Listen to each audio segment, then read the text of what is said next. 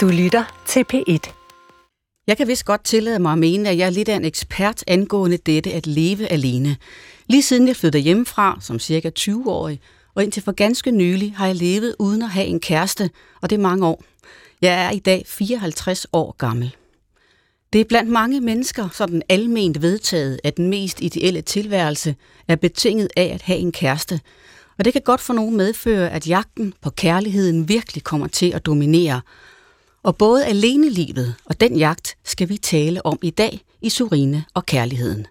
Jeg hedder Surine Godfredsen, og i den her programserie forsøger jeg sammen med gode gæster at finde lidt mere klarhed over, hvad kærlighed er. Min gæst i dag kender til dette – at forsøge at finde en at elske højt. Og velkommen til dig, journalist og forfatter, Dorothea Grundtoft. Du er 33 år gammel og har i nogen tid søgt efter kærligheden. Og du kender ikke mindst til den her store digitale jungle, hvor mennesker i dag går på jagt efter en at elske og selv at blive elsket af. Og jeg vil gerne som det første spørge dig, har den her søgen efter kærlighed gjort dig mere eller mindre optimistisk i troen på, at du vil finde den? Helt klart mindre, det vil jeg sige som det første. Det kommer vi til at høre mere om, for vi vender tilbage til din historie lige om lidt. Som sagt har jeg været alene i det meste af mit liv, og jeg skal straks indrømme, at jeg intet kender til de her platforme og kommunikationsmidler, mange i dag bruger for at finde kærligheden. Det er helt fremmed land for mig. Jeg har aldrig selv målrettet let efter kærlighed, hvilket nok både skyldes blodfærdighed – men faktisk også, at jeg på mange måder har værdsat at være så meget alene. At ankomme til et selskab alene, sidde i biografen alene, gå på café alene, den slags kan godt rumme sådan en vis sjælefred og stolthed og drivkraft. Nu er jeg ikke alene mere, jeg skal giftes her til mig, så i dag ved jeg meget om at leve alene og noget om at elske højt og være to. Alt det her sætter mange tanker i gang, og en uundværlig hjælp, når de skal forstås, får jeg fra teolog og filosof Søren Kierkegaard, der følger mig trofast gennem disse programmer, og hvis værk Kærlighedens Gerninger, som altid ligger her på bordet ved siden af. Traditionen tilsiger også i disse programmer, at jeg indleder med et postulat, der skal virke til generel inspiration angående dagens emne. Og i dag Dorothea, lyder det sådan her. At leve alene i lang tid kan bringe en styrke på en måde, man ikke ellers i livet kunne opnå. Og jagten på kærlighed kan til gengæld gøre skade på ens sjæl. Hvad siger du til det postulat? Altså, jeg er fuldstændig enig. Jeg tror, at jeg gik fra altså, et forhold til et andet alt for hurtigt, øh, fordi jeg lidt føler, at man er meget presset i dag til at skulle være sammen med nogen hele tiden at det der med, at man, man kan ikke bare være sig selv. Og jeg har lært enormt meget bare i de her sidste to år af at være, altså for mig, og den udvikling, jeg har oplevet med mig selv. Så jeg er enig. Altså, det er vigtigt, at man, at man har sig selv, og man lærer mere om sig selv, og den proces, livet også kan være alene. Ja, og måske også den øh, skrøbelighed, ens sjæl rummer i forhold til hele tiden at drømme om at finde hen til noget, der er så ideelt. Dorothea, jeg vil gerne præsentere dig lidt grundigere. Du er journalist og forfatter, som sagt, og du opererer inden for emnerne design, mode og livsstil. Du har arbejdet som stylist og skriver for både danske og udenlandske magasiner, blandt andet Vogue. Og dine bøger om design er udkommet i store dele af verden. Til daglig bor du i Marbella i det sydlige Spanien, og også her øh, er du også vokset op i en dansk familie.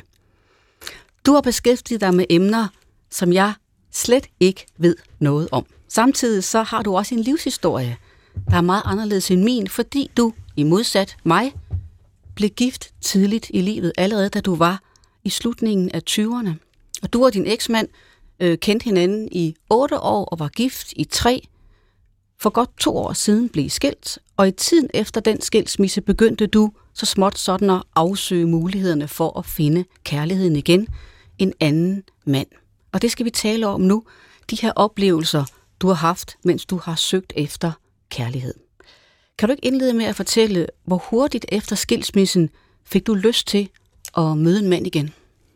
Aldrig igen. jeg tror, det var meget sådan, jeg tænkte, altså, jeg skal overhovedet ikke finde sammen med nogen. Og så var det til en middag med en veninde, og efter noget rødvin og hvidvin, at hun er sådan, ah, du skal, nu installerer vi den her app, og så kan du godt komme i gang igen med at, at komme ind på, på det her marked. Og samtidig vil jeg også indrømme, at jeg synes, det var lidt spændende, fordi jeg havde jo hørt igennem de her syv år om alt, altså den her, det her dating-univers, som jeg jo ikke kendte noget til før, fordi jeg mødte min eksmand ude på en bar, som man jo så ofte altså gør, mm. og så indledt et forhold derigennem, så jeg har aldrig været på nogle af de her apps. Så jeg var også lidt spændt på det og tænkte, hvad er det her for noget, og hvem kan jeg møde, og hvordan fungerer det, og jeg husker ret tydeligt sådan mit første match, hvor det var en, jeg var sådan, ej, han er, han er faktisk ret flot, og sådan, ham, ham kunne jeg godt tænke mig at møde. Og så lidt den der skuffelse, når det så lidt altså, æbber ud meget hurtigt, hvor man ikke helt kan forstå, jamen, jamen hvad, hvad skal man så? Og nu, altså to år efter, så tænker jeg jo tilbage med, gud, hvor var jeg naiv. Altså. Havde du en forestilling om, at den her måde at finde en kæreste på var, var, var god for dig, eller det var sådan, at det var en seriøs måde at gøre det på? Jamen, jeg følte lidt, at det var det, alle gjorde, og jeg kendte også folk, som faktisk havde sådan virkelig mødt kærligheden derigennem og er blevet gift, efter at, at de har mødt hinanden på, på Tinder eller andre apps. Så jeg troede sådan, og jeg tænkte, okay, det er den måde, man gør det på i dag. Det er sådan, det fungerer. Og det er også den måde, mange gør det på. Jeg har som præst videt masser af par, som har fundet hinanden på den måde. Så selvfølgelig kan det lade sig gøre. Prøv lige at fortælle mig, da du, da du begyndte på det og lavede din profil, hvad, hvad, hvad tænkte du så angående dette og præsentere dig selv? Hvad vil du gerne sådan fremstå som? Det er også ret interessant, fordi det har jo også ændret sig hen ad vejen, altså hvor jeg nok præsenterer mig selv forskelligt. Jeg var jo et helt andet sted på det tidspunkt, så jeg vidste jo ikke helt, altså hvad, hvem er det, jeg gerne vil tiltrække, og, og hvem er jeg som person. Og det er klart sådan, altså min Instagram også og sådan noget, det, det er lidt poleret noget af det, så det kan godt være, det er, sådan, det er jo altid en pænere version, det man stiller frem, end det man måske reelt er. Så man vil jo gerne altså, se som noget, der er interessant, og det kan jo også godt lidt være en hemsko nogle gange, fordi man også bliver bange for, om man nu er god nok, når man så møder dem i virkeligheden. Så jeg hader dates. Altså, jeg går nærmest ikke på date. Altså, vi skal helst skrive sammen i så lang tid som muligt, så jeg kan vide alt om den her person, før jeg sådan tør at møde ham i virkeligheden. Hvad lader du vægt på i de billeder, du brugte? Af dig selv? Altså, i starten, så jeg kan nærmest ikke engang huske det helt. Jeg tror, sådan, jeg tog bare de pæneste billeder, jeg ligesom havde på, på min Instagram, og, og lagde det frem, men jeg kan så sige, altså i dag, så er det sådan en blanding af, jeg vil godt vise, at jeg er lidt sportslig. jeg spiller ret meget tennis, jeg elsker tennis, så jeg har nogle tennisbilleder. Øhm, og så er der lidt forskellige, hvor jeg rejser.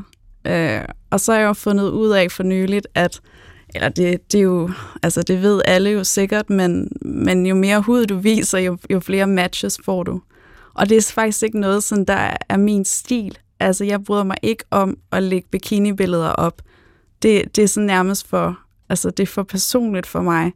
Men jeg har prøvet det nogle gange, bare sådan for ligesom at se, hvad der sker. Og sådan, desværre, så giver det bare flere muligheder. Hvilket jeg så heller ikke helt ved, om det er de rigtige muligheder, jeg så bliver præsenteret for. Jeg ved i hvert fald, at du har øh, reflekteret en del over, at du har haft nogle dates, som ret hurtigt gik i opløsning igen. Kan du ikke prøve at fortælle mig om den første, du havde, efter du blev skilt? Altså, det var det er faktisk et af de længste. Altså, jeg måske har haft sådan de sidste to år, fordi det varede i halvanden måned, så den ret intenst, hvor han gav mig hans nøgle til hans lejlighed, og han var sådan alt det modsatte altså fra min eksmand. Øhm, og boede på Nørrebro, og var sådan ret cool, hipsteragtig og sjov, og ikke at min eksmand ikke var sjov, men, men du ved, han var bare, der var bare så mange ting, der var anderledes ved ham, så jeg blev draget af det hele, og så fik jeg ligesom et meltdown, en krise, og fordi jeg var jo, altså vi var lige gået fra hinanden, og vi har været sammen med den samme mand i syv år, og, og sådan, jeg kunne ikke rumme det. Så jeg fik sådan øh, altså et helt, altså jeg blev sådan helt kaotisk øh, op i mit hoved, og, og begyndte at græde, og det kunne han ikke rumme. Altså han kunne ikke rumme mig i det.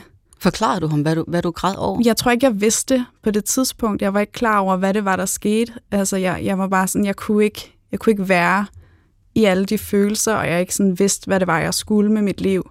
Og jeg var flyttet ind altså i en lille lejlighed. Jeg boede i et stort hus i Vedbæk før, og jeg kunne ikke få alle mine ting med, og altså, det hele var sådan var et kaos, og ham her hjalp mig med at male min lejlighed, og sådan, eller sådan, han, han gav nogle instruktioner, men han sagde også senere sådan, ej, men jeg gad jo egentlig ikke rigtig heller hjælpe dig, så måske kunne jeg heller ikke lide dig så meget, som jeg troede. Og sådan, altså, men han kunne ikke rumme, at jeg ikke var videre.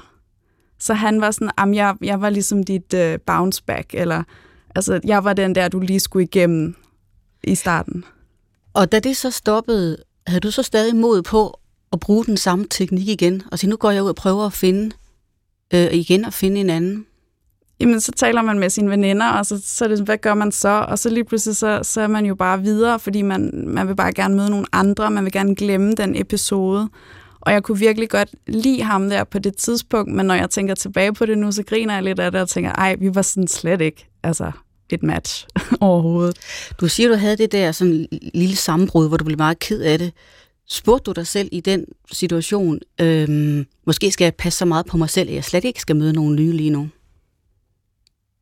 Ja, altså jeg, jeg er også lidt ligesom dig. Jeg kan godt lide ensomheden, jeg kan godt lide at lave ting for mig selv, hvilket jo altså også er lidt underligt i forhold til, at jeg er gået fra det ene forhold til det andet, fordi jeg har faktisk behov for at være meget alene. Så helt klart, så, så efter det, så følte jeg ikke, at jeg skulle direkte ud og, og møde en masse, og det er også derfor, jeg ikke rigtig går på dates. Jeg synes, det er en ubehagelig oplevelse. Men, men du fortsatte jo med at gå på dates efter det her? Mm, jeg fortsatte med at skrive med mænd, men det tror jeg også, altså det var for ligesom at få min selvsikkerhed tilbage, fordi jeg følte et form for svigt, og det var faktisk også noget af det, jeg synes, der var hårdt. Det var, altså jeg havde lige ligesom gået igennem et stort heartbreak med min eksmand, og så har dating bare været det ene heartbreak efter det andet. Prøv at forklare mig, hvilke mænd det er, du især sådan går efter. Altså det har jo ændret sig, fordi jeg har fået mere selvtillid også igennem processen. Jeg har ændret mig ret meget. Øhm, altså jeg stoler mere på mig selv nu, og, og hvem jeg er. Så jeg føler også, at jeg, jeg, kan, jeg går efter nogle andre mænd i dag end i starten. Hvem gik du efter i starten? Nok bare nogen, der var anderledes end min eksmand. Altså, jeg vil bare gerne prøve noget andet. Hvad, hvad skulle de gerne repræsentere? Noget lidt mere spralskhed. Altså noget sjovt og udadvendthed, og, og det der med, at man ikke skulle planlægge alting, at jeg har noget forskellighed, altså, og forskellig fra mig også, og, og hvem jeg ligesom er. Øhm. Var, var det vigtigt for dig, at de så ud på en bestemt måde, eller var meget flotte? Altså, jeg synes jo, han var ret flot, ham jeg først datede, men i forhold til dem, jeg dater i dag, så er jeg nået op på nogle andre niveauer, hvis man kan sige det på den måde. Det lyder frygteligt, men, men jeg tror bare på, at jo mere selvtillid man selv har, og jo mere man finder sig selv, så matcher man også det samme. Andre niveauer i udseende eller i det indre? Begge dele, ja. Helt klart begge dele, fordi jeg, altså jeg er tiltrukket af mænd, som har ambitioner, som, som måske også er lidt ligesom mig, rejser meget, og altså har en kar- international karriere, og, og altså hvis du skal have det, så skal du også på en eller anden måde tro på det, du laver. Så jeg, jo, altså, jeg gik jo fra det, og så til senere at date en professionel tennisspiller øh, på turen, som altså også lidt ødelag mange ting for mig, fordi at at jeg, jeg tænkte, okay, det her det er fantastisk, vi har samme altså, interesser, og han var vildt spændende, og jeg ville gerne med på turen, og, og han inspirerede mig rigtig meget, fordi der var mange ting, han gjorde øh, i hans dagligdag, som jeg kunne bruge i mit arbejde. Jeg kan huske, at jeg var meget, meget yngre. Der forestillede jeg mig også et eller andet med faktisk at blive kærester med en tennisspiller. For så kunne man sådan sidde i den der loge og vinke og, og, sådan, og ja. følge ham på den Been der. there, done that. ja. Var det også sådan nogle ting, du var fascineret af? Ja. Jamen for at være helt ærlig, ja, jeg synes, det var lidt fedt. Altså, jeg synes, det var spændende at, at være der, og ligesom at han, du ved, vinker til en. Og, altså, der var helt klart, det boostede min selv, altså mm. mit selvværd ret meget, og tænkte, okay, han vil gerne have mig, så må jeg også være interessant og spændende nok til, altså, hvilket jo i dag, når jeg kigger tilbage, selvfølgelig er jeg spændende. Altså, der, jeg ser mig selv i et andet lys, men det er en udvikling hele tiden, man skal igennem, tror jeg også. Altså som kvinder, vi er meget hårde ved os selv. Øh, så lige nu har jeg ikke behov for det. Men i forhold til med en berømt tennisspiller, nu ved jeg selvfølgelig ikke, hvem han var, og hvor berømt han var, men der ligger der jo også det i det, at man, at man får en status ud af den mand, man er sammen med. Har du tænkt over det der med, at, at du har søgt efter noget, som skulle få dig til at, at være en betydningsfuld person? Det tror jeg, du har ret i et eller andet sted, fordi det har jo også gjort, at jeg nu fremadrettet ikke bare vil date alle og enhver. fordi når du først har været det sted, så vil du gerne have noget, der matcher, eller noget, der er bedre. Jeg ved, at du har også gjort dig tanker om det her med, og det kender masser af kvinder, tror jeg, at man går ind i en relation, og så begynder man at vise interesse for den person, og så forsvinder han, eller bakker ud af det. Det har du også prøvet et par gange. Men det skete jo også med den tennisspiller, fordi jeg fandt jo ud af, at altså, mange af dem, de er jo så opslugt i, i deres sport. Og øhm, altså, han brugte jo også mig som en form for altså, performance tool, kalder jeg det. Mm. At, altså, at det var en, fys- en fysisk relation, nej, men også en fysisk relation. Altså, det er der jo også lavet forskellige film om, at, sådan, at mange af de her atleter, jamen, de bruger for eksempel altså, sex som, en, som et performance tool for at spille bedre. Så altså jeg var jo ligesom- præstationsfremmende ligesom, ja, middel, ja. Ja, for at være helt ærlig, altså det er sådan, det fungerer, og, og der var jeg nok også naiv, fordi jeg tænkte, okay, han er interesseret i mig, men det var han nok ikke mere end alle de andre, han så også datede ved siden af, og det fandt jeg jo også ud af. Så altså, han havde jo sådan lidt en pige i hver havn. Den her mekanisme med at, at, at tage et skridt ind til et andet menneske, som man godt kan lide, og så opdage, at han forsvinder. Hvad, hvad fik det dig til at tænke om dig selv? Altså, jeg, jamen jeg, jeg følte jo helt klart, at om, altså, jeg ikke var god nok. Altså, hvorfor, hvorfor vælger han ikke mig frem for de andre? Hvad er det så, jeg skal? Skal jeg så blive endnu bedre til, til det, jeg laver? Skal jeg være endnu flottere? Skal jeg træne mere? Sådan, hvad er det, jeg skal have for, at, at han ikke bare går videre til den næste? Så du, så du, du havde en forestilling om, at du skulle i en eller anden grad optimere dig selv? Ja, for at være helt ærlig. Så, altså, så var jeg sådan, hvad er det? Og jeg ved godt, det, det bliver meget sådan fysisk og udad til nu, det vi taler om, og ikke så meget indvendigt, men jeg tror lige på det stadie, jeg var, jeg var igennem lige på det tidspunkt, så, så var det sådan, okay, mm, hvad kan jeg gøre for, for at han vil mig eller nogen andre i den liga? Og blive ved med at ved mig, og ikke bare smide mig væk og tage en anden. Ja, og det er jo, det, du deler det jo med masser af andre kvinder. Altså den her tanke om, at, at man må øh, være så smuk og perfekt og øh, atroværdig som muligt for at opnå det. Men på et tidspunkt, så kan man måske begynde at spørge sig selv, om det er de forkerte typer, man har kontaktet. Helt klart, men jeg tror, det var noget, jeg havde behov for i min proces øh, at finde frem til. At øh, jeg havde brug for at føle mig smuk nok hvilket jeg ikke havde følt før.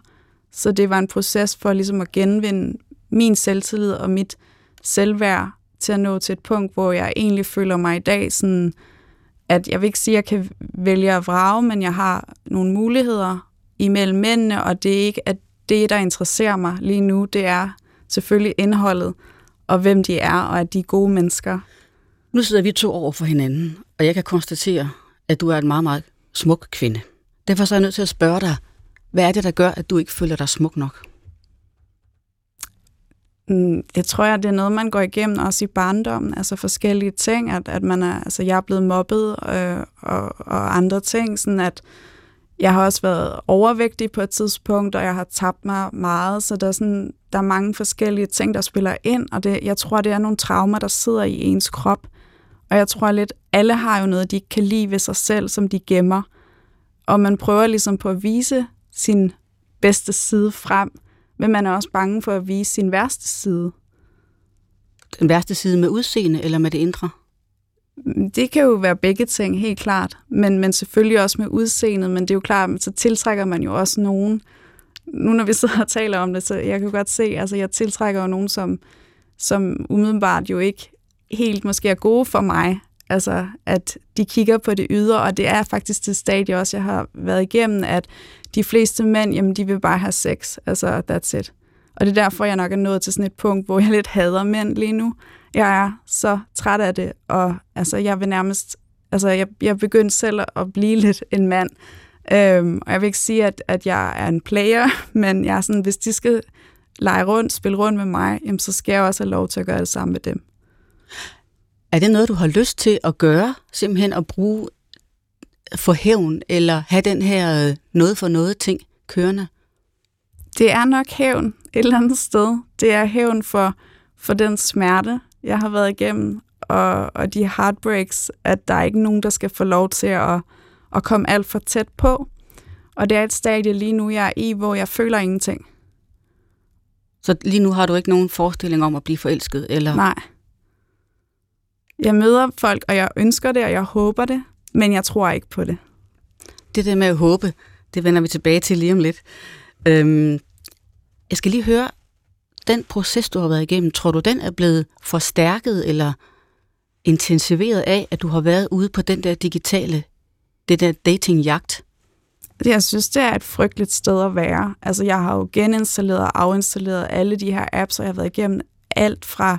Jeg startede jo ud med Tinder, og så øh, fandt jeg Bumble, og så kom Hinge, og så har jeg været på noget, der hedder Raya, som er sådan noget lidt for øh, kendte mennesker. Øh, og altså, men jeg synes, det er, det er en frygtelig verden et eller andet sted, fordi du swiper til højre og venstre, altså fra udseende, og det er nok også derfor, det er blevet så udseendesfokuseret.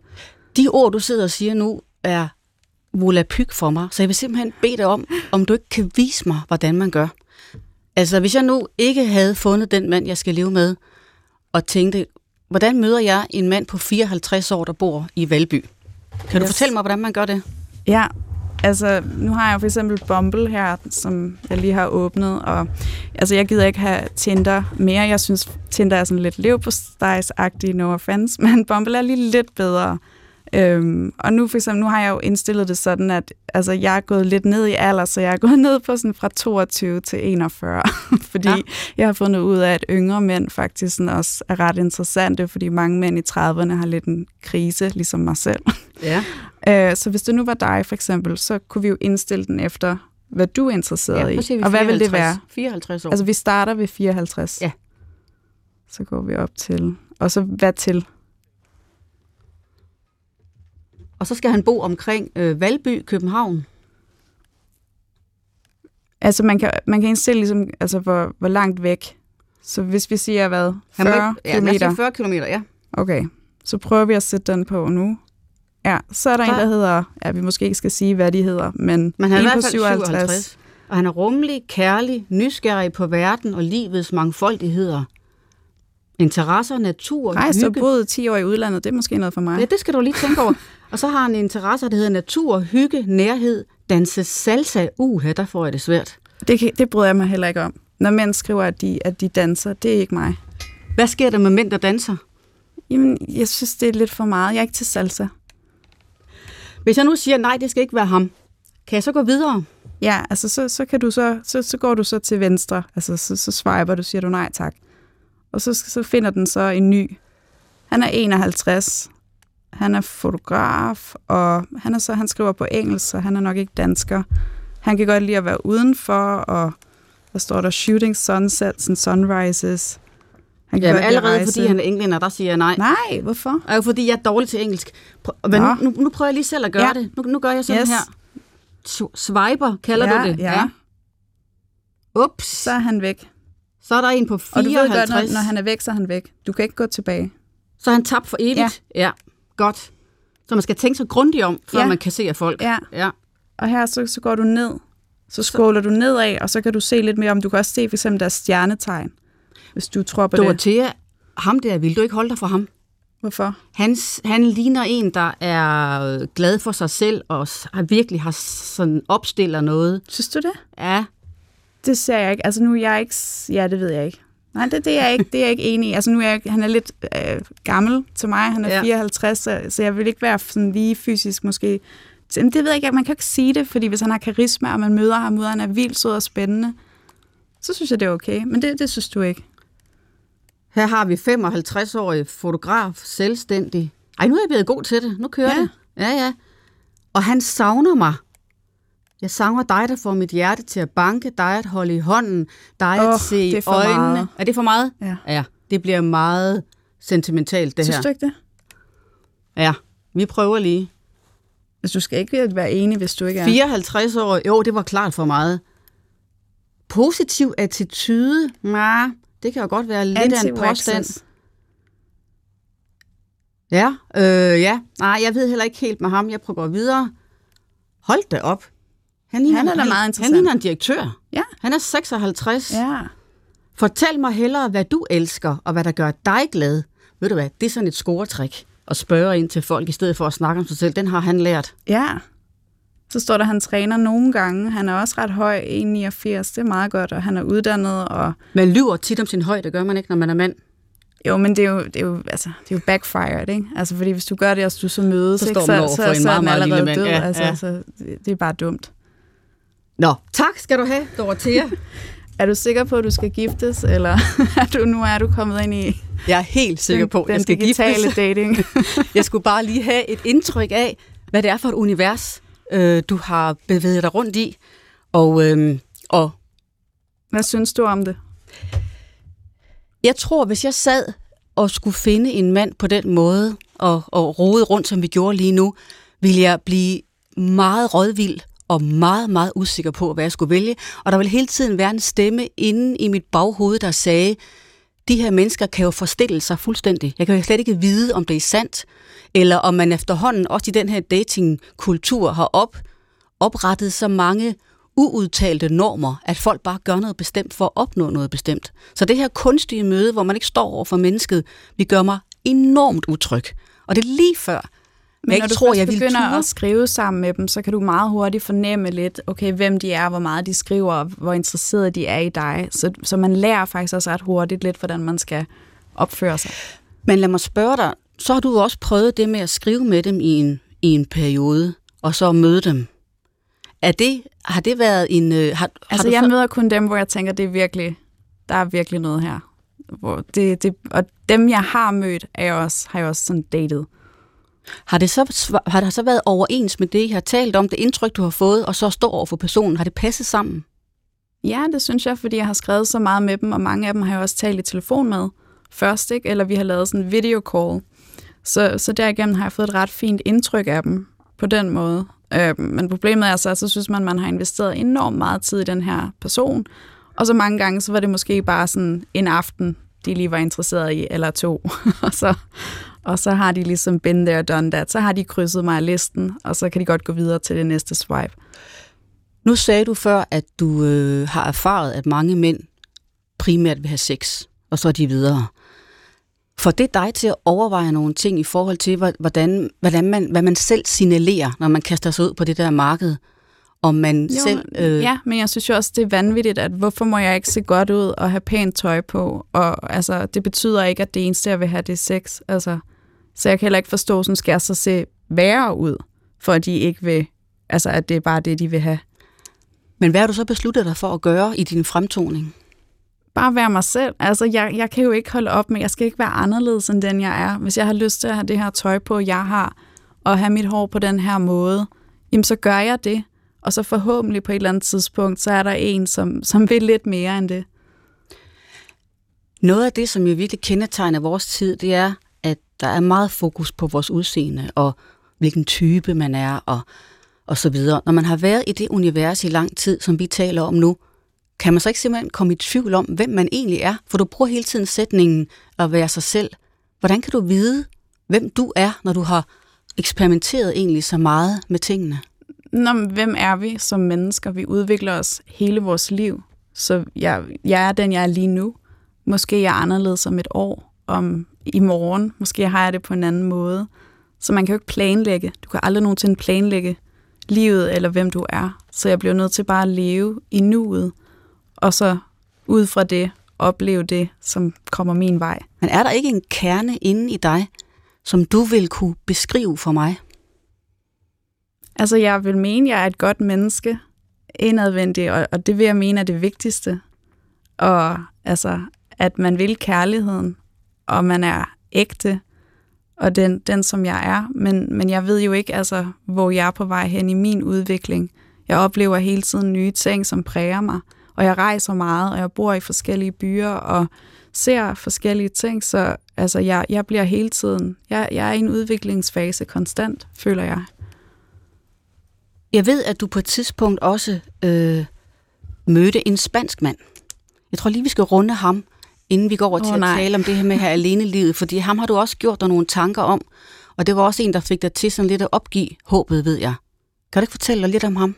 Altså, mit hjerte begynder sådan lidt at banke hurtigere, bare du nævner ham, fordi vi var, altså, vi var virkelig et, et match på alle mulige fronter, øh, og det er en sorg for mig, altså et eller andet sted, men han lovede så mange ting.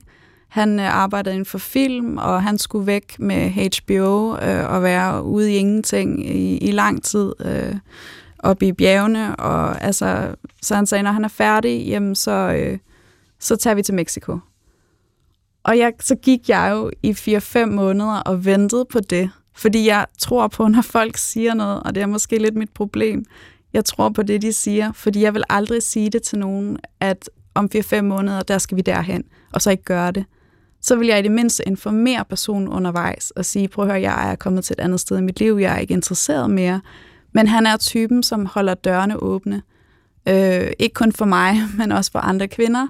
Så hvis det passer ham, så kan han lige tage en tilbage igen. Hvad var det, der var så særligt ved ham, at han også får dit hjerte til at banke nu? Altså, jeg, altså, hvis jeg starter med det, med det fysiske, så har jeg aldrig været sammen med en flottere mand i mit liv. Han, altså, for mig, vi er jo alle sammen forskellige smag, men for mig, så var han sådan, he ticked all the boxes, som man siger. Og derudover, så havde vi bare en fantastisk kemi og samtaler. Altså, jeg kunne være mig selv, og jeg kunne tale om alting med ham, og vi havde det super sjovt. Uh, vi har også samme musiksmag, hvilket er ret vigtigt for mig. Uh, og han altså, taler spansk, han er fra Spanien, og jeg er opvokset i Spanien, og der var bare enormt mange punkter, hvor jeg føler, at vi, at vi relaterede til hinanden. Lod du ham vide, hvor meget du godt, eller hvor godt du kunne lide ham? Nej, fordi jeg var, jeg var bange for at indrømme undervejs, ja, fordi jeg synes også, han var lidt sådan, he was too good to be true. Altså, det var lidt for godt til at være sandt.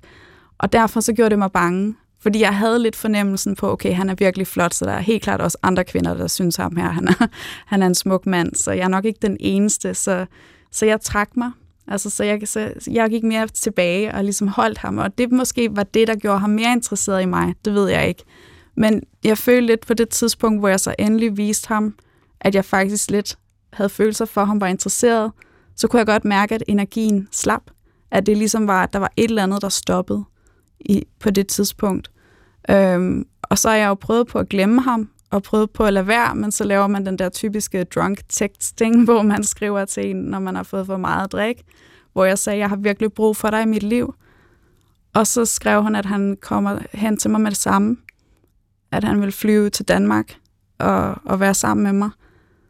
Og det brugte vi ret lang tid på at diskutere, hvornår han skulle være der, og at øh, han skulle lige nogle ting, men så var han klar til at, at flyve op til mig. Og, øh, og så lige pludselig så ghostede han mig. Og det betyder? Det betyder, at man ligesom stopper med, med kontakten. At man ikke taler videre sammen med en person.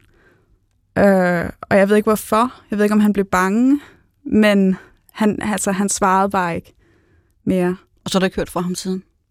Så har jeg... Øh, problemet med ham, det er, og det frustrerer mig enormt meget, han liker alle mine billeder på Instagram hver dag. Altså, så han er der konstant, så jeg kan ikke bare glemme ham, fordi hans navn kommer frem op på min Instagram hver eneste dag. Så jeg har overvejet, om jeg skal blokere ham, fordi at jeg kan ikke holde det ud. For jeg bliver ved med at tænke på ham hver eneste dag. Men, men det er jo, det du fortæller nu, er jo den, den meget grusomme bagside af det her digitale univers, hvor vi er der uden at være der.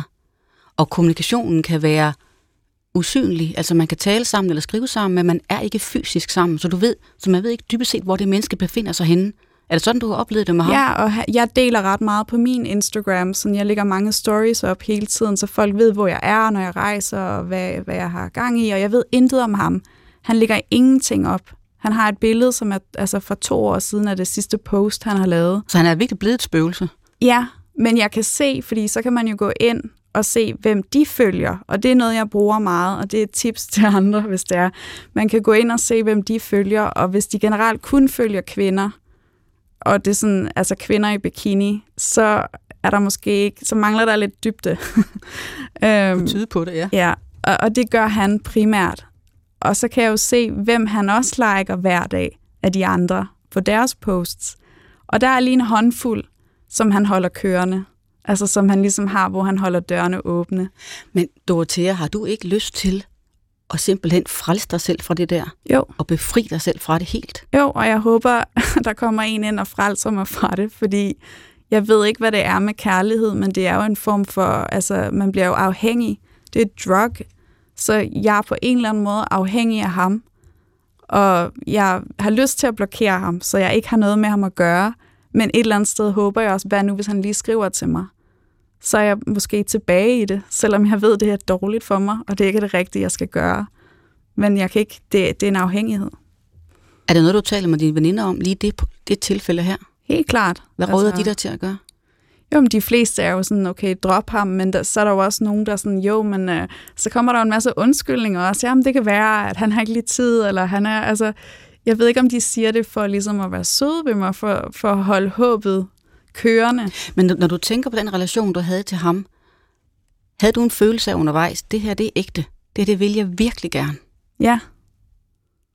Det havde jeg også, fordi at han, altså, han sagde, at han gerne ville giftes med mig, og, og sådan, altså, at han gerne vil have mine børn, og sådan, så det, for mig der er det sådan, det siger man ikke til folk, med mindre man mener det, men desværre så har jeg oplevet det flere gange med flere forskellige mænd, at det faktisk er nærmest en taktik, de bruger for at få kvinder øh, hugt, altså hvor man bliver afhængig af dem. Når du tænker tilbage på ham og på andre, du har oplevet, kan du beskrive de tegn, der er ved de mænd, der gør det? Kan der, er der noget, du har lært at se i opløbet? Jamen, det er for hurtigt. Det er alt for hurtigt, de siger det. Altså, og det, er, det har jeg jo oplevet så efterfølgende også. Øh, og det er en måde, hvorpå de ved, at, øh, at de holder dørene åbne, og at man altid lidt kan være ledig, og hvis de bare gerne vil have sex med en, jamen så, så kan de godt få det, fordi så, så kan de altid lige charmere sig ind med forskellige kommentarer. Og desværre, det er virkelig altså, ulækkert, men sådan foregår det bare. Nu er jeg jo, må jeg jo spørge dig, for det er sådan set ret, det er jo ret hjertegribende, det du fortæller nu. Altså at leve med sådan en, en tråd ud i verden, og et håb om, at der er stadig liv i den anden ende af den. Når du tænker på kærlighed i dag, og på muligheden for at finde en kæreste, og sådan, hvor er du så henne i dag? Er du, øh, du sagde lidt tidligere i programmet, at du øh, lige nu føler dig tom, men er, har, du, har du opgivet det meste af det, eller hvordan? Hvad, hvilke tanker gør du dig om det? Jeg tror ikke rigtigt på det, og jeg, men jeg tror også, at jeg har også selv det problem, at jeg er bange for kærligheden. Jeg er bange for, at jeg en gang til er i det, i det samme forhold, som jeg har været i før, med en mand i syv år, som jeg elskede, og så opleve at sidde fast. Så jeg er også selv bange for at være sammen med en, som faktisk måske vil mig og, og vil holde fast. Kan du mærke, hvad du gør eller udstråler på grund af den frygt, når du er sammen med en mand? Jamen, jeg går helt sikkert efter nogen, der er unavailable, altså som, som er svære at, at få, eller som ikke er interesseret i noget forhold. Har du opgivet det her digitale univers nu, eller vil du blive ved med at bruge det? Altså, jeg geninstallerer og afinstallerer det konstant. Jeg prøver virkelig på at detoxe og, og ikke være på det et stykke tid. Min øh, terapeut er også meget sådan, nu, nu skal du have en pause øh, fra det hele, og, men det er enormt svært. Hvordan, hvordan føles afhængigheden? Hvis du siger, nu lukker jeg i 14 dage, hvad sker der så med Jeg er bange for at altså, miss out, at der er en eller anden, der bare er fuldstændig fantastisk, som, som jeg går glip af. Øh, som jeg ikke kan, ja, altså, men det er jo også, det er jo bare blevet noget, man gør hele tiden nærmest, når man sidder på toilettet, eller har fem minutter, eller står og venter i lufthavnen i køen, jamen, så skal man lige swipe, fordi man skal lige se, hvad er der. Og så hver gang man er et nyt sted, så er det jo også spændende. For eksempel nu er jeg lige landet her i København, så skal jeg også lige se, jamen, hvad, hvem er der her? Og når jeg skal til London i næste uge, så skal jeg da også lige se, hvem, hvem er der der, hvad er der af muligheder. Og det er, det, det er jo der, hvor det er en afhængighed, og den er svær at komme ud af. Har du tænkt på, at den opmærksomhed på, hvad der er på nettet, og, og hele tiden at afsøge det, måske kan hindre dig i at møde mennesker i det virkelige liv? Han kan jo stå i køen sammen med dig, mens du står og swiper, som det hedder, har jeg lært. Tro mig, jeg kigger også i køen. Min, jeg har en veninde, der er sådan, du er boy crazy, altså, og det er sådan, jeg er nået til et punkt, hvor det er sådan, jeg er konstant søgende, og kigger på alle og overvejer, at det er en mulighed. Hvad er det, der gør, at du tror, at det er så vigtigt at have en kæreste? Det tror jeg heller ikke. Jeg tror bare, det er noget menneskeligt, at vi er til for at reproducere os selv, så vi kan ikke lade være med at være i den proces, men jeg kan faktisk bedre lige at være alene. Altså, jeg elsker det der med, at jeg selv kan bestemme min hverdag og hvad jeg vil, og hvor jeg vil rejse hen. Der er ikke en eller anden, der skal bestemme over mig. Så jeg har ikke behov for forholdet. Hvad er det så, du har behov for? Jeg, altså, jeg kan godt lide at sove ved siden af en person og vågne om morgenen, og at øh, samtalen også, at man møder en, hvor øh, at han er helt vildt spændende, og at man har det godt sammen. Øh, så der er noget. Og jeg synes også, der er noget specielt ved, ved mænd, altså som kvindelige veninder ikke kan, kan give på samme måde. Jeg kan godt lide det mandlige selskab. Men har du overvejet, at når du samtidig har den der ting i dig med, at du godt kan lide at have din frihed og bestemme selv, at du måske også udstråler over for de mænd, du møder, at du heller ikke selv ønsker noget helt seriøst? Helt klart. Altså, det gør jeg helt sikkert, men, men jeg ved ikke, jeg kan jo ikke lave det om nu, når, når jeg egentlig ikke rigtig vil have nogen, som er, som er alvorligt, fordi jeg er bange for det. Og det er jo det, jeg arbejder på nu. Hvordan kan jeg komme tilbage til at tro på kærligheden? Og hvordan, hvorfor har jeg så meget frygt? Altså, frygt er et stort emne i mit liv. Hvordan tror du, at man kommer tilbage til at tro på det? Jamen, jeg ved ikke, om det er en indstilling, man tager, hvor man siger, nu, nu stopper jeg med at have frygt, og nu lader jeg det komme ind i mit liv, og så prøver jeg det af. Jeg er bare enormt bange for at, at blive sat fast, altså at være fastlåst i noget, og være i et fængsel. Det har jeg ikke lyst til at opleve igen. Så det er det, frygten handler om? Ja. At komme til at sidde fast? Det er ikke at blive, at få dit hjerte knust? Det, mm, jo, det er helt klart også det, fordi det har jeg oplevet så mange gange.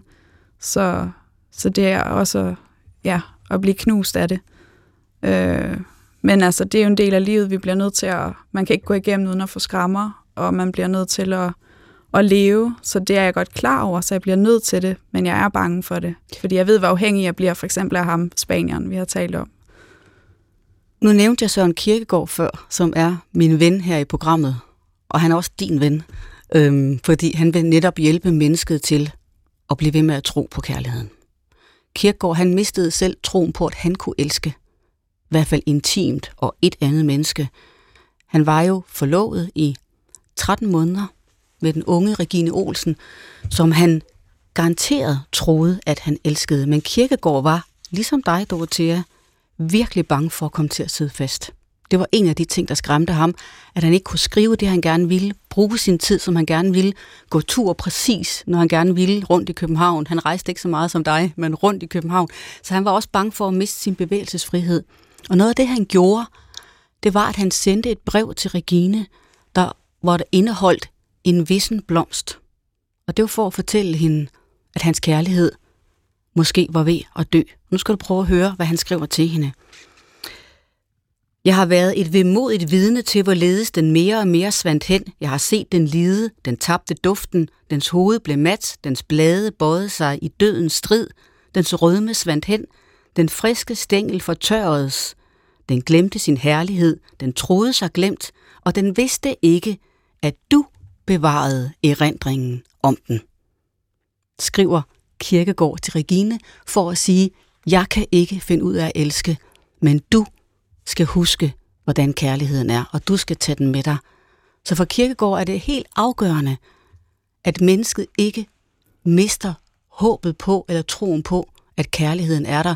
Og han beskriver netop lidelsen, og det her med at fornemme noget dør, både inde i en og sådan måske i ens øh, omkreds, fordi man ikke selv kan træde ind i det, blandt andet på grund af frygt, tror jeg helt sikkert også var et tema for ham. Tror du på, eller er du, er du indstillet på at gennemleve lidelse, som du har prøvet, og blive ved med at insistere på, at jeg, Dorothea, skal være et menneske, der aldrig mister håbet om, at kærligheden findes, og også er der til mig? Altså nu, jeg bliver nødt til at være ærlig og sådan sige, at jeg tror også, jeg lever meget mit liv efter oplevelser, på grund af, at jeg skriver. Øh, så jeg tror, jeg, jeg går efter situationer, som jeg føler er spændende at opleve. Så jeg tror også, det er der, altså lidelsen er interessant for mig, hvis det er noget, jeg kan bruge i min kunst, i mit, i mit arbejde. Mm. Øh, lidt ligesom ham ja. på hans fasong. Ja, så jeg kan godt følge det, så hvis det giver mig noget på den måde, så, så går jeg efter det. Netop fordi, at lidelse og modgang kan også kan være en kreativ over, eller kan føre til, at man udfolder sig på en måde, man måske ikke ellers ville have gjort. Så hvis man er i stand til at indoptage den følelse, og sige, ja, lige nu gør det virkelig ondt, men for første kan jeg bruge det, og for andet så er jeg i fremdrift.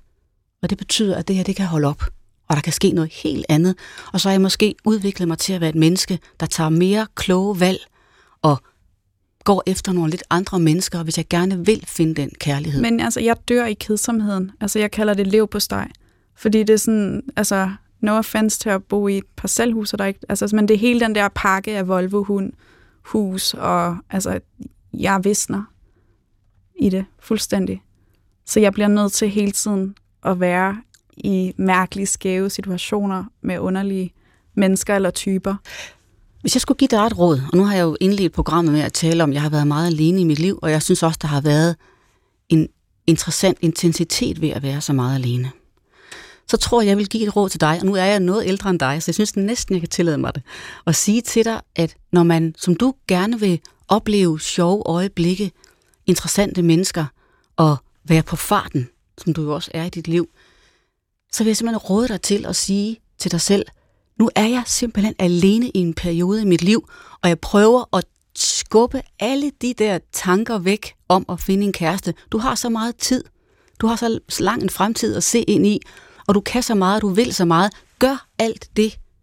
For så vil du udvikle dig som menneske, og så vil du blive stærkere, og det bliver man også af at leve sit liv alene. Og så kan det jo være, ligesom det er sket i mit liv, at den mand dukker op på et tidspunkt, og så er man klar til at gå ind i det parforhold og Men være der Men du kan jo heller ikke planlægge det at sige, okay, om 20 år sker det for mig. Nej, altså, jeg ved jo ikke, om det sker om et år, eller om i morgen. Lige præcis. Eller... Lige nøjagtigt. Og derfor skal du bare leve. Ja. Sker det, sker det. Sker det ikke, sker det ikke. Men jagten, den der intensive jagt, det er jo den, der kan være så utrolig opslidende og være så fyldt med nederlag. Jo, men jeg tror, jeg, jeg ved ikke engang, om jeg jagter. Jeg, jeg går bare igennem de her apps som en form for afhængighed. Jeg tror ikke engang, jeg sådan altså specifikt søger kærligheden der. Jeg er åben for oplevelser. Så Nej. det er mere derigennem også. Altså her for nyligt har jeg også mødt nogen, hvor vi bare, altså jeg mødte dem ude i byen, helt tilfældigt. Kunne du, det var til sige til dig selv, nu lukker jeg det hele ned. Nu lever jeg kun Jeg kan jo gøre, at de kommer hen til verden. mig. Hvad gør jeg så? Nej, nej, nej, nu tænker vi på den digitale. Kunne du lukke det her ned? Træd væk fra det og sige, nu er jeg kun i den virkelige verden. Altså, jeg prøver jo ihærdigt på det, men, men det er jo en form for afhængighed, så jeg, det kan jeg nok ikke. Og specielt ikke nu, hvor jeg er kommet på det der Raya, som der er så mange spændende typer og oplevelser, så det kan jeg ikke. Jeg tror lige det er på tide, du får postulatet en gang til. Ja. skal du være. At leve alene i lang tid kan bringe en styrke på en måde, man ikke ellers i livet kunne opnå, og jagten på kærligheden kan til gengæld gøre skade på ens sjæl. Synes du, ordene lyder anderledes nu, end første gang, jeg sagde dem? Helt klart, fordi det gør skade, men at hvis skaden kan bruges kreativt, så ser jeg det mere som creation in destruction. Tror du, at den skade, et menneske påtager sig i det digitale univers, du kan nok godt høre, at jeg ikke er så begejstret for det, tror du, den skade, man kan, man kan pådrage sig derude, fører noget godt og kreativt med sig? Er det ikke den skade, man pådrager sig i det virkelige liv, der er den kreative kraft? Men det er jo også det virkelige liv, når man mødes med dem, man nu matcher med. Så altså, altså, jeg vil jo ikke møde dem. Jeg vil jo for eksempel ikke have mødt en tennisspiller med mindre. Altså, for hvordan skulle jeg møde ham? Altså, man, man møder dem jo ikke til kampen. Altså, så man bliver nødt til at have et eller andet redskab, hvor igennem man møder alle de her typer. Ja, men der er masser af typer i dit fysiske liv. De er lige omkring dig jamen så skal du bare være enormt aktiv. Altså så skal jeg hele tiden tage til events og fester og være ekstremt social, og jeg er faktisk ikke så social som menneske. Jeg er ret introvert, så for mig er det ikke altid så nemt at hele tiden være ude til ting. Det dræner mig ret meget.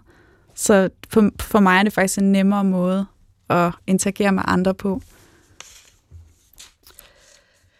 Du skal lige have et sidste Kierkegaard-citat, fordi han som sagt ikke vil have at vi mister troen på kærlighed, selvom han selv mistede troen på, at han kunne elske, tror jeg. Han siger sådan her, At bedrage sig selv for kærlighed er det forfærdeligste, er et evigt tab, for hvilket der ingen erstatning er, hverken i tid eller i evighed.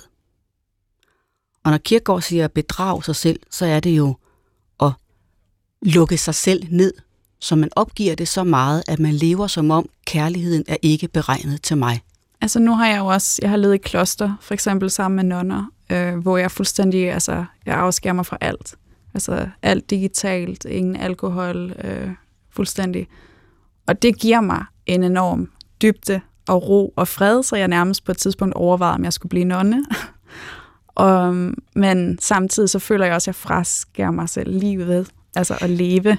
Nu kan vi jo ikke nå at komme ind på, på den fortælling om, hvorfor du var nonne, men jeg kan i hvert fald til sidst her sige til dig, at prøv at holde fast i nogle af de erfaringer, du havde fra det ophold. For det er jo også en måde at finde indre fred på, og mindes eller vide, jeg er faktisk i stand til at lukke ned for noget af det der, og være ubetinget til stede lige her i stillhed på en anden måde. Men mit problem var så, at jeg blev forelsket i en munk. Ved du hvad? Var så det er en helt anden historie. Jeg tror, vi, den tager vi simpelthen i et andet program, for den vil jeg meget gerne høre. Men lige nu her er jeg nødt til at sige, at tiden er gået, og sige stort tak til dig, fordi at du kom her og fortalte om det. Det har virkelig været gribende at tale med dig. Absolut. Surine og Kærligheden er tilrettelagt af min producer Mikkel Clausen og mig selv. Jeg hedder Surine Godfredsen. Og så er det jo sådan, at vi som regel afslutter programmet her med Gasolins nummer Sankt Dimitri. Men af og til laver vi undtagelser, og det vil vi gøre i dag at spille en anden sang, der handler helt rendyrket om den her længsel efter kærlighed. Og den er kendt fra filmen Bridget Jones dagbog. Og jeg ved, det er en sang, du, Dorothea, også har nævnt i en af dine øh, klummer om kærlighed. Så lad os lytte til den, og tak fordi I lyttede med.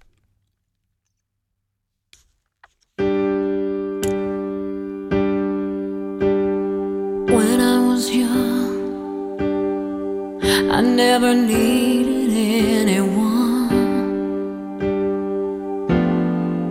And making love was just for fun. Those days are gone. living alone. I think of all the friends I've known. But when I dial the telephone, nobody's home.